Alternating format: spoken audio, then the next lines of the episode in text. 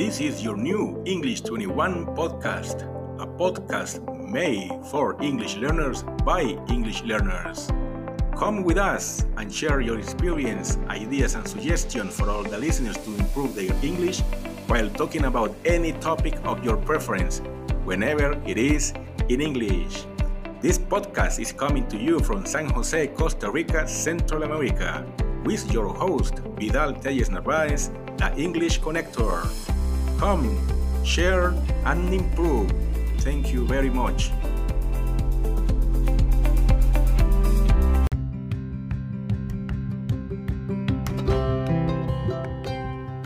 Hey, my friends, hello, hello, and it, now is the time for the word of the day. And as, as in previous episodes, instead of looking up for a word in a dictionary, uh, in a dictionary, I prefer to I prefer to use a word that is appearing right now in on the media. In this case, uh, on the headline of a CNN's article uh, regarding to uh, an emergency uh, in a plane that was uh, intended to travel from Denver, Colorado to Honolulu in Hawaii. So the word of the day is debris. Yes, debris. Debris is spelled as follows D E B R I S. Debris. We're going to uh, we're going to read a little a short fragment of the article and try to uh, scramble the meaning of the word by context. Yeah, it says as follows Investigators release preliminary findings on the United Airlines flight engine failure. Here's what we know.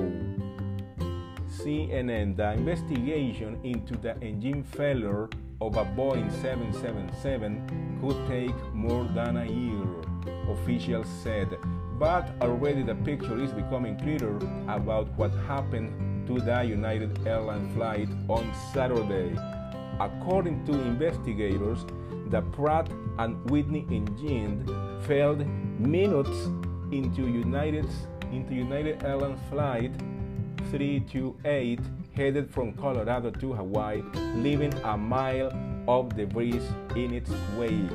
After the incident, United grounded all of its Boeing 777s powered by PW 4000 series engines. This means uh, all of the engines that were manufactured by the same company, Pratt and Whitney. Yeah, uh, as you can uh, as you can hear, I'm going to repeat it. According to investigators, the Pratt and Whitney engine fell minutes into United Airlines flight 328 headed from Colorado to Hawaii, leaving a mile of debris in its wake. This means, uh, uh, if you didn't notice, uh, this means the remains of something broken down or destroyed. So, as the as the plane was taking off and and gaining altitude, uh, the engine failed and was uh, dropping dropping down some part or some pieces of, of, one of the engines. That that means all of all of the trash, all of the uh, all of the remains, the waste of the part of the engine. This is the meaning of debris.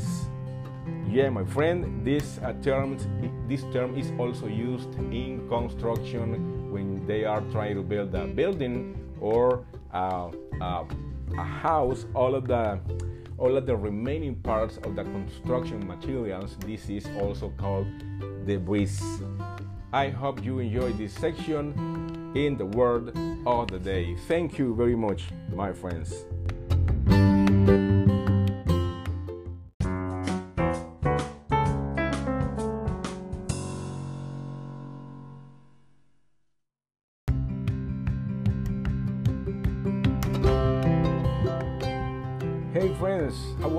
I'm very excited to present to you the quote of the day because the author for this quote is a very well known inventor, businessman, or a very famous person in the United States and in all over the world.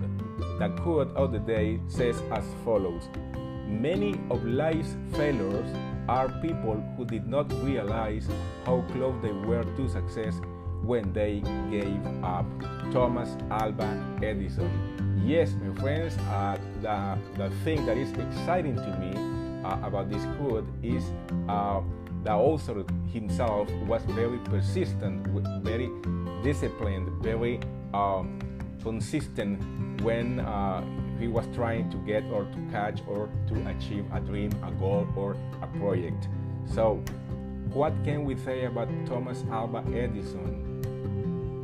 This personality, this uh, celebrity? Well, Thomas Alva Edison was born on February 11th, that the, the same day that with my birthday, February the 11th, 1847, and died on October the 18th, 1931. He was an American inventor and businessman who was being described as America's greatest inventor.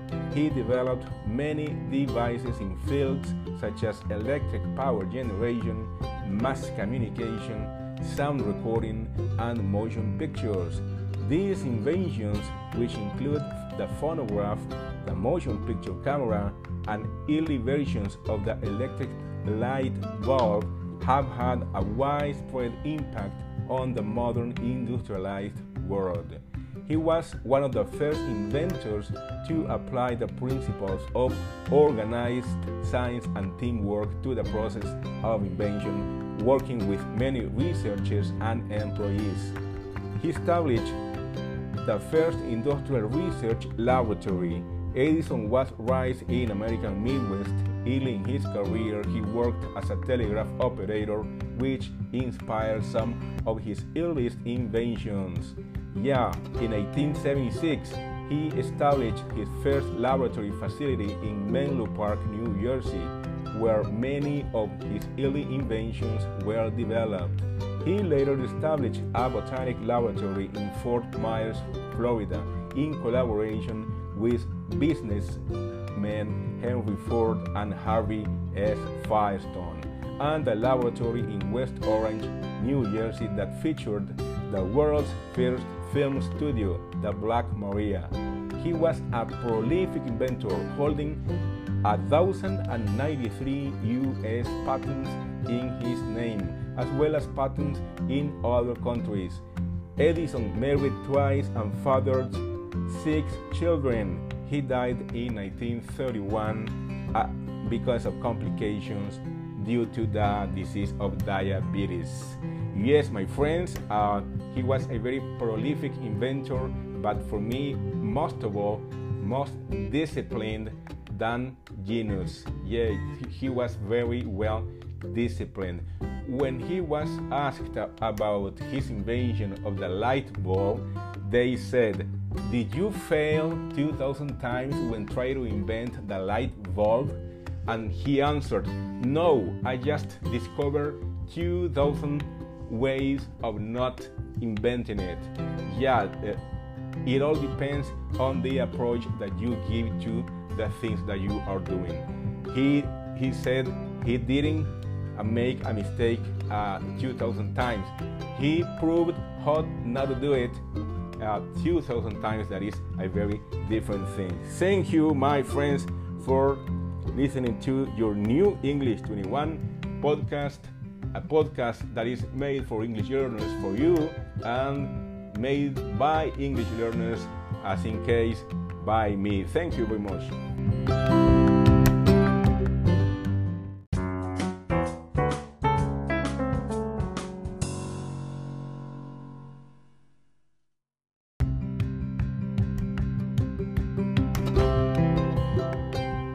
Hello, hello, my friends, and what happened in a day like today in history?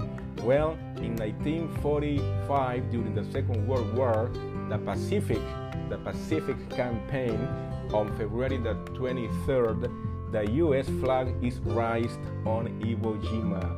Yes, this is a very significant event or a very remarkable event in the history of this war from the US Army.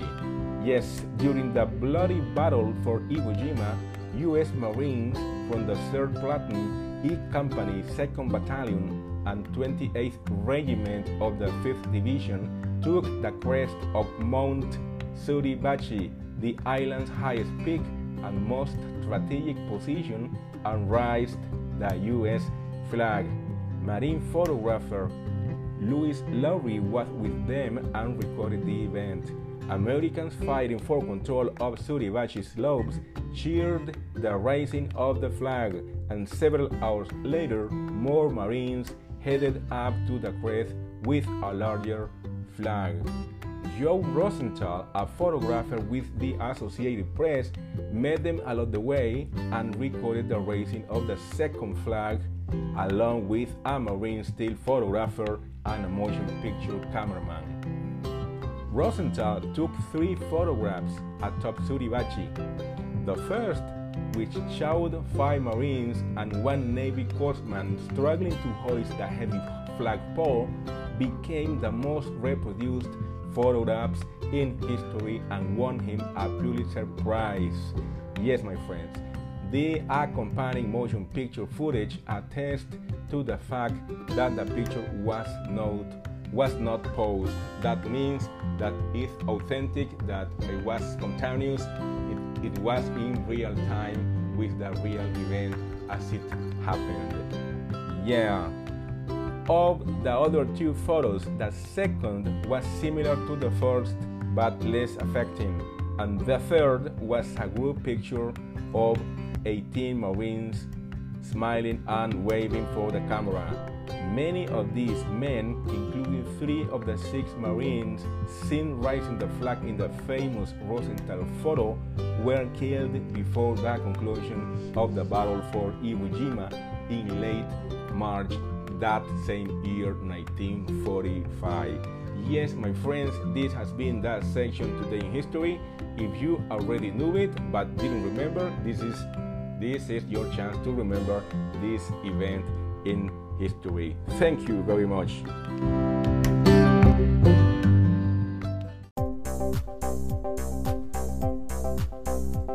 Thanks for listening to your new English 21 podcast, a podcast made for English learners by English learners.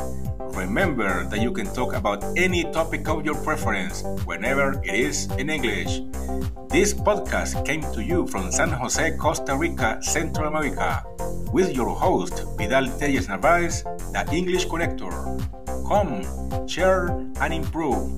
Thank you very much you